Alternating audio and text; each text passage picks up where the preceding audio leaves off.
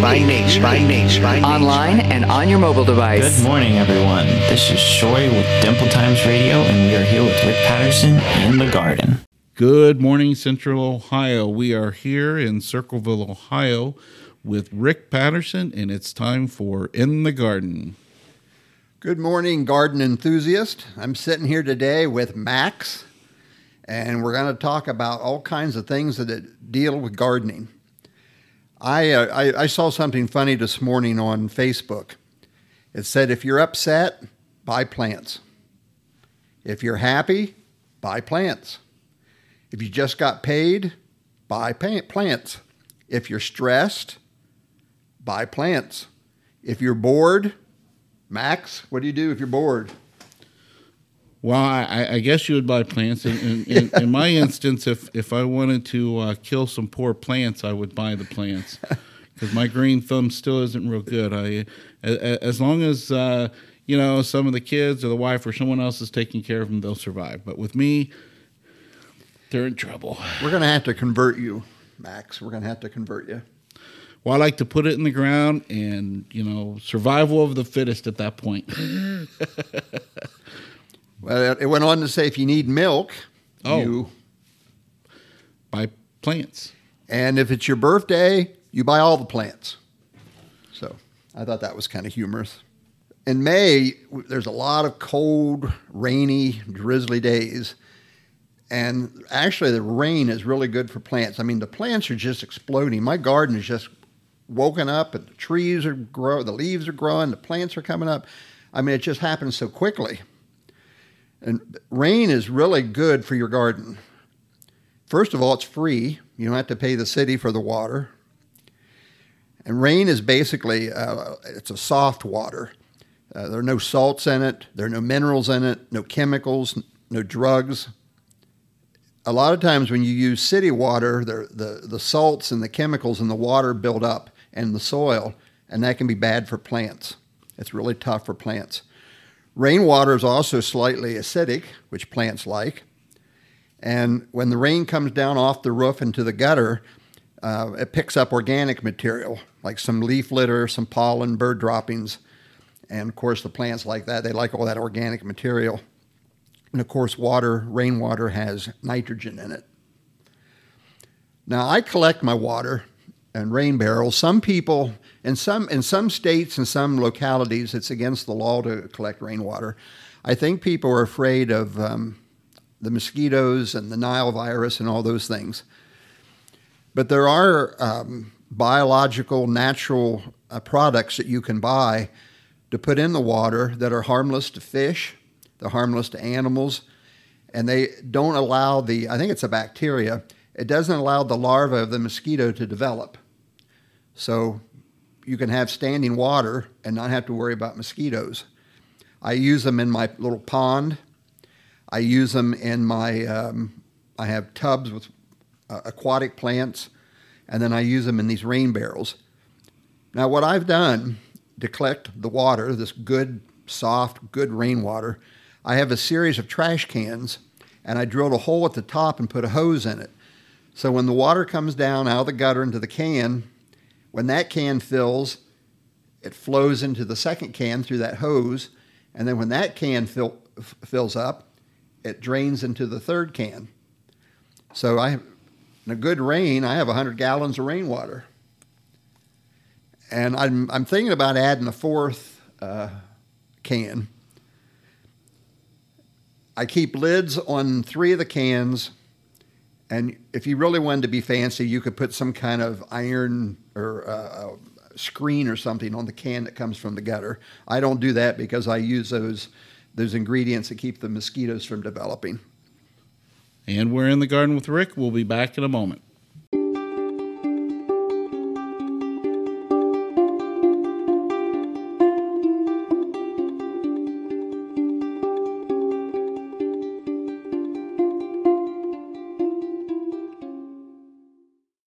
Welcome back to In the Garden with Rick Patterson. A lot of people uh, have these little ornamental ponds in their garden, and I have a I have a small one, and I uh, buy these 28 cent goldfish and put in the little pond. And every winter, when the pond would freeze, the goldfish would die. And my mother would guilt me. She'd say, You can't let those little goldfish die. So I, I would spend a long time in the fall trying to fish these stupid little goldfish out of my pond, almost fall in the pond, hurt my back. And I finally I'd catch these little dinky little goldfish, and I'd stick them in a trash can of water in my little greenhouse. And then in the in the spring, I'd have to lug them back out to the pond. Well, it got very laborious, and I got really tired of doing it. Can we bring a camera over when you do it this year and record you trying to catch the fish? I think that would be fun. Uh, you just get a big backside. Uh, uh, so anyway, I decided I'm not going to try to catch a stupid fish anymore. So I was in Rural King, and they had these their their heaters that you put in uh, cattle and horse uh, for their water, so it won't freeze. So I, I bought one of those, and, you, and it's supposed to have a, a, thermostat in it. So if it gets below 32, it kicks on, or maybe it's warmer. And I don't know. It kicks on. And it keeps the water from freezing. So the little fish now can swim around all winter long, and, and I don't have to worry about them freezing to death. And well, that's actually kind of cool. You get to see some water and a little. I don't know. I, I think I like that idea better. And my mother's happy that I'm not killing the stupid little fish. Oh, I'm sure there's some listeners right now that are happy too that you're keeping the fish alive and and uh, helping them go a little bit longer. Well, the, yesterday or a couple days ago, a lot of when the leaves from the trees fall in, in, in, the fall, of course they go in the water, and, and that can be toxic to the fish because the, the leaves. I think it's uh, uh, there's different chemicals they release that the fish don't like and can kill them. So I'm always trying to. I had this big fish net thing, and I tried to scoop all of the litter out of the pond so it doesn't kill these fish. Well, the other day I decided it looked kind of dirty, so I'm in there and trying to get the leaves out. And when I got done, I could only see one fish swimming around. And I thought, I wonder, wonder where the other two fish went. So I went over to all this muck that I'd pulled out of the pond, and there's little fish all wrapped up in the muck. Now, did they get stuck beforehand, or because you were scooping them out? Well, it's because I, I scooped them out when I was scooping out the leaves. You got, I got you. So I had to go through the muck that I cleaned out of there and found the poor little fish, and I threw them back in, and and so now there there's three fish again. Well, they're probably happy, and they're thanking you for it. I'm sure. what was funny last winter, I'm I'm paying a fortune for this electricity to keep these fish alive from this ornamental fish pond, and late in the winter, I looked out my kitchen door window, and there were five cats sitting all the way around the pond all scrunched down very intently watching those three goldfish. And I thought, they had better not be eating my fish. Well, that's all that At that time of the year, that was probably a heck of a treat. I mean, you figure there's no, everything's frozen, especially the little ponds and stuff. well, those little ponds like that are fun in the garden. We can talk about it more later, but uh, the, just the sound of the water. I have a a concrete turtle, and of course, water comes out of its mouth. And the sound of that water is so tranquil and peaceful, and it can drown off, drown out the traffic noise too on the streets.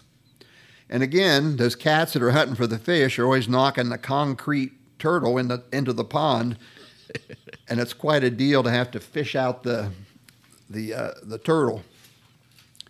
I also have pots of, of water plants, and papyrus is a really neat plant.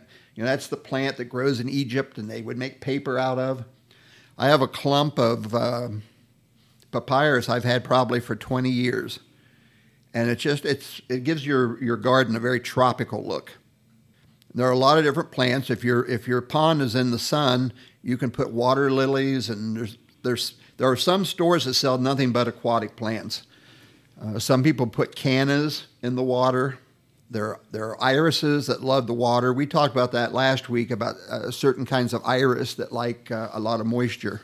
Um, again, we can talk about that more at a later time. But there are there are many plants that you can put in your pond, and it just gives us wonderful nuance to your garden, like you're in the tropics somewhere. You're with Rick in the garden. We'll be back in a moment. Hi, this is Rick Patterson with In the Garden with Rick. A few years ago, I wrote a series of children's novels, 415 Raspberry Picket. It's a group of a, a boy moves in with his family, with his uncle and housekeeper, and he finds out they're witches, and he has the ability to speak to trees and plants. There's an evil entity that wants to kill all plant life on Earth, and they use magical herbs and go on great adventures to fight the, the bad guys. They're vampires, they're ghosts, they're witches. It's 415raspberrypicket.com. And we're back with Rick Patterson and In the Garden. Of course, this time we're in the garden with a little pond action. Well, Max, I'm going to change subjects. Do you know what this? This is a good hunting season for something that's plant related. Oh, I was going to say maybe rabbit season or duck season or something like that. I didn't know if you were turning into Elmer Fudd on me or something. I do have an Elmer Fudd hat. You you should wear that one of these times. I've taken pictures and put myself on Facebook of that hat, and it's kind of humorous the people's responses. well, my guess is is since there's so much moisture, probably because I've seen them growing at different places already. The mushrooms. Right, you're correct. People call them mor- morels, morels, morels. I'm not sure they're pronounced the correct pronunciation of it. And April and May is the is the best time to hunt for these mushrooms, these wild mushrooms. A friend of mine on Facebook that lives down below Chillicothe, she had a basket full of them. I mean, this must be a bumper crop. I was reading on the Ohio Department of Natural Resource uh, internet site, and they said because of the rain and the cool temperatures, this is a bumper cro- uh, bumper crop of mushroom this year. There is a bumper crop of mushrooms this year. Now, something that I didn't realize, I mean, my parents, I don't, I don't like them. I'm, I, I'm not a big mushroom fan, and I didn't ever like the, the morels, morels, however you them. My parents would batter them and then fry them, and they thought they were such a, a delicacy. But I didn't realize that there are black ones, white ones, and yellow ones, and they, they develop at different times throughout the season. The ones that I'm familiar with are white, and they, they resemble little brains. They're all wrinkly and, um, oh, I don't know, maybe four or six inches high. Now, now are these the ones that are hallucinatory or? No, that's a good point. There, there are some that are poisonous that look like the ones you can eat. So I, I- I wouldn't recommend anybody, recommend anybody eating mushrooms unless you really know what you're eating. I was going to say because to me a mushroom is a mushroom, but I know some people eat some. Some people say don't eat others, and some people say you can still eat those ones that you're not supposed to. But I don't know what you have to do. So I, I just, I don't know the ones that you can eat and put on pizza. I stay away from those, just like you're saying. So I, uh, to me, I'm not a mushroom fan. Although they're always cool seeing them in the yard. I don't know, maybe not the yard. I, I have a field, so I don't really have a yard like normal. There was a, a Clint Eastwood movie. I think he was in the Civil War, and, and he stayed with these women. They poisoned him with poison mushrooms. I can't remember the name of the film. Mushrooms. Uh, I was reading they're going for uh, 16 ounces of these mushrooms are going for 470 dollars a pound. Holy cow! Yeah, and people are passionate about about finding these. And if you have a, a an area where you know they're at, it's a it's a, a real secret. You don't want everyone to know where your your mushrooms are. have to grab shore and we'll go do some mushroom hunting. They say that uh, the mushrooms do well in um, with dead wood, and they like and they develop more after a real heavy rain, and they do well when temperatures are like in the 50s. They like um, abandoned orchards, um, ash and elm trees, and um, for some reason they seem to do well under tulip trees. Hmm. So Now, do you do you grow any of these intentionally in your yard, or they just pop up sometimes? These are just wild ones that pop up. No, I. Although you can buy mushroom kits. I mean, they're not this kind of mushroom, but you can buy them and put them down in your basement and grow them yourself. Hmm. There's different catalogs that sell those. I tried that one time, and all I got was a bunch of. It was fungus, but it wasn't mushrooms. it was just creepy looking yellow fungus, and I wasn't about to eat it. Well, that's the probably the stuff that would make you hallucinatory. I think. So, you know, it, it, I guess it's fun. I mean, it would be fun hiking through the woods and hunting for these. I think that'd be it'd be fun. But I'm always I was always afraid as a kid that my parents would pick up the poisonous ones and poison me with them. So I I mean, they never got poisoned, obviously, but I, as a kid, I always had that fear that they didn't know what they were doing and they'd do me in with. Well, they tasted like poison to me when I ate them because I just never liked the flavor of them. They're not on pizza. They're not too bad because it tends to blend in Right. with whatever's there. Right. But I've had them a couple times on salads and, and is it truffle? Is that a mushroom? or- Right. They say they say that uh, the what they call 'em, black truffles that are in Europe. That was like the nastiest stuff I'd ever tasted. I, I, I had to hold back to not get sick when I ate those one time. Well, that's supposed to be a real delicacy. uh, I'll stick with my salt and vinegar chips or something or something different.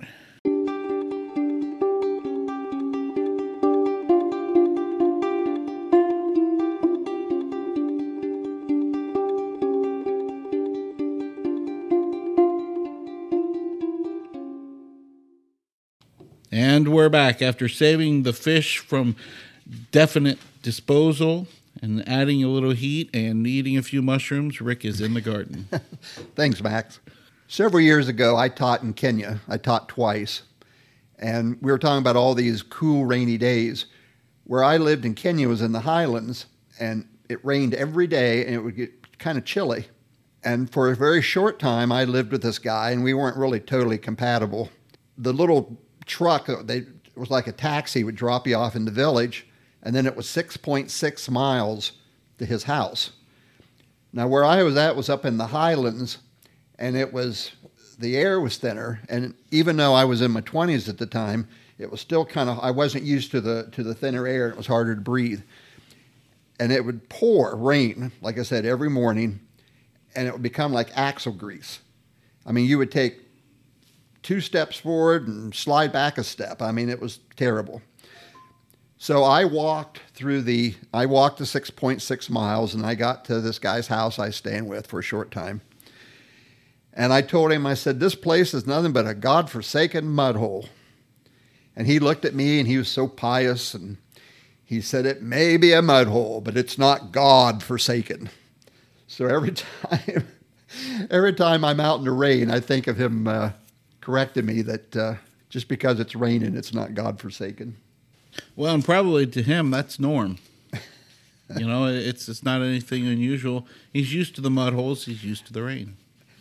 Well, I was glad to get out of his house. tell you the truth. You know, this time of year, it's kind of exciting. I went to the store the other day and uh, went to Rural King, and boy, they have some nice plants out there. And I got several nice perennials, uh, some black um, sedum. That's a succulent that likes uh, dry, sunny areas and it blooms in the fall. Uh, some Rex begonias. They're begonias that are known for their beautiful variegated leaves. And I, I like those super sweet 100 tomatoes. They're real sweet cherry tomatoes. I got a couple of those. And then they had um, Cosmos. Now, Cosmos, you, are, you can grow those easily from seed. And there's all kinds of great varieties of Cosmos, but I bought a flat of them. I was I don't want to wait for the seed to come up. I thought I'd just like to plant them now while they're blooming. And then a lot of the stuff that I've ordered through the mail is starting to arrive. And I can remember when I was working how exciting it was to come home and see these plants on the porch, these boxes of plants. It's like Christmas, you know, like in May. So they're starting to arrive. So I'm going to have my May's a very busy time for uh, gardeners. So I have to ask, uh, from the reference you gave at the beginning of this broadcast, uh, what was the occasion that you bought plants for? Was it your birthday, or or what? What was the occasion or reason? Oh, it might have been. Let's see, probably one, two, three, four, probably five of the. I don't drink milk, so it was probably five of the six. So I guess the other question is: is do you really need a reason to buy plants? No, no. When you're a, when you're addicted to them, and a lot of gardeners are addicted, you just you just buy them and hope you can find room to plant them. Something else I noticed the other day, which might sound kind of weird, but there are actual groups on Facebook that watch television shows and see if the plants that are in the show match up to where the storyline is in the in the movie or the TV show. It's a big thing, and I've even found myself doing this. Like for example, a couple years ago, there was a movie, a made-for-TV movie about a policewoman in Columbus who did some things in her personal life, and they fired her, and she was suing. Well, in the in the film, she's on 270, and there's palm trees and mountains in the background. now, I haven't been to Columbus for a while, but I don't think there's any mountains or palm trees. Well, there's no palm trees in the state, and I know to me anything that's got a hill, it's a hill in Ohio. I don't really think there's mountains in Ohio. When you go to Virginia and other states that have mountains, Pennsylvania, yeah. Yep, Pennsylvania, West Virginia, then you see mountains. These are just hills around here. I uh, one of my favorite TV shows is Leave It to Beaver. It's a 50, 60 sitcom about a family, an American family during that time, and they live in a town called Mayfield. And many people think that Mayfield's in Ohio because they make several references to Ohio in the show. The father's from Ohio. They went to school in Ohio. But when you're watching the show, it's obvious it can't be filmed in Ohio because of the plants. So that, that might sound like a real nerdy thing, but like I said, there's actual groups of people that, that really study this. I And I- can believe it. I can believe it. And I want to give another example the Waltons. The Waltons are supposed to take place in Appalachia. Well, when they show pictures of the mountains, those trees don't grow in Virginia, they grow out west. so, people that know about trees and pine trees, you notice that immediately. So, maybe to the casual observer, they don't realize that. But the mountains they show, or the plants, the trees they show in the Waltons aren't trees that grow in Appalachia. Great. I'm going to be cursed to watching the trees and plants to make sure they match up with wherever they're supposed to be. Not cursed, but I, I, I already watched for bloopers, you know, where something doesn't match up, like they said something and it was different or something, uh, whatever, a cartoon or anything. Uh, I like to catch where it didn't quite make sense or whatever. So I'm going to be watching for trees now. And then ano- just another point here: um, when you watch these old shows like Stargate, X Files, the scenes, the streets are wet, the cars are always wet, and it's because it's filmed in Columbia, British Columbia, and it rains a lot. It's a rainforest. So if you watch some of these some of these films, a lot of shows are being filmed in British Columbia because apparently it's cheaper for them to uh, to film them there. This edition of In the Garden with Rick is part of Dimple Times Radio, an RTD media broadcast. To read more by Rick, be sure to pick up a copy of the Dimple Times newspaper, which is distributed on newsstands in Fairfield, Pickaway, Ross, and Fayette counties on the second and fourth Thursday of each month. You can also read more articles by Rick at dimpletimes.com. Online and on your smartphone. Unique by nature.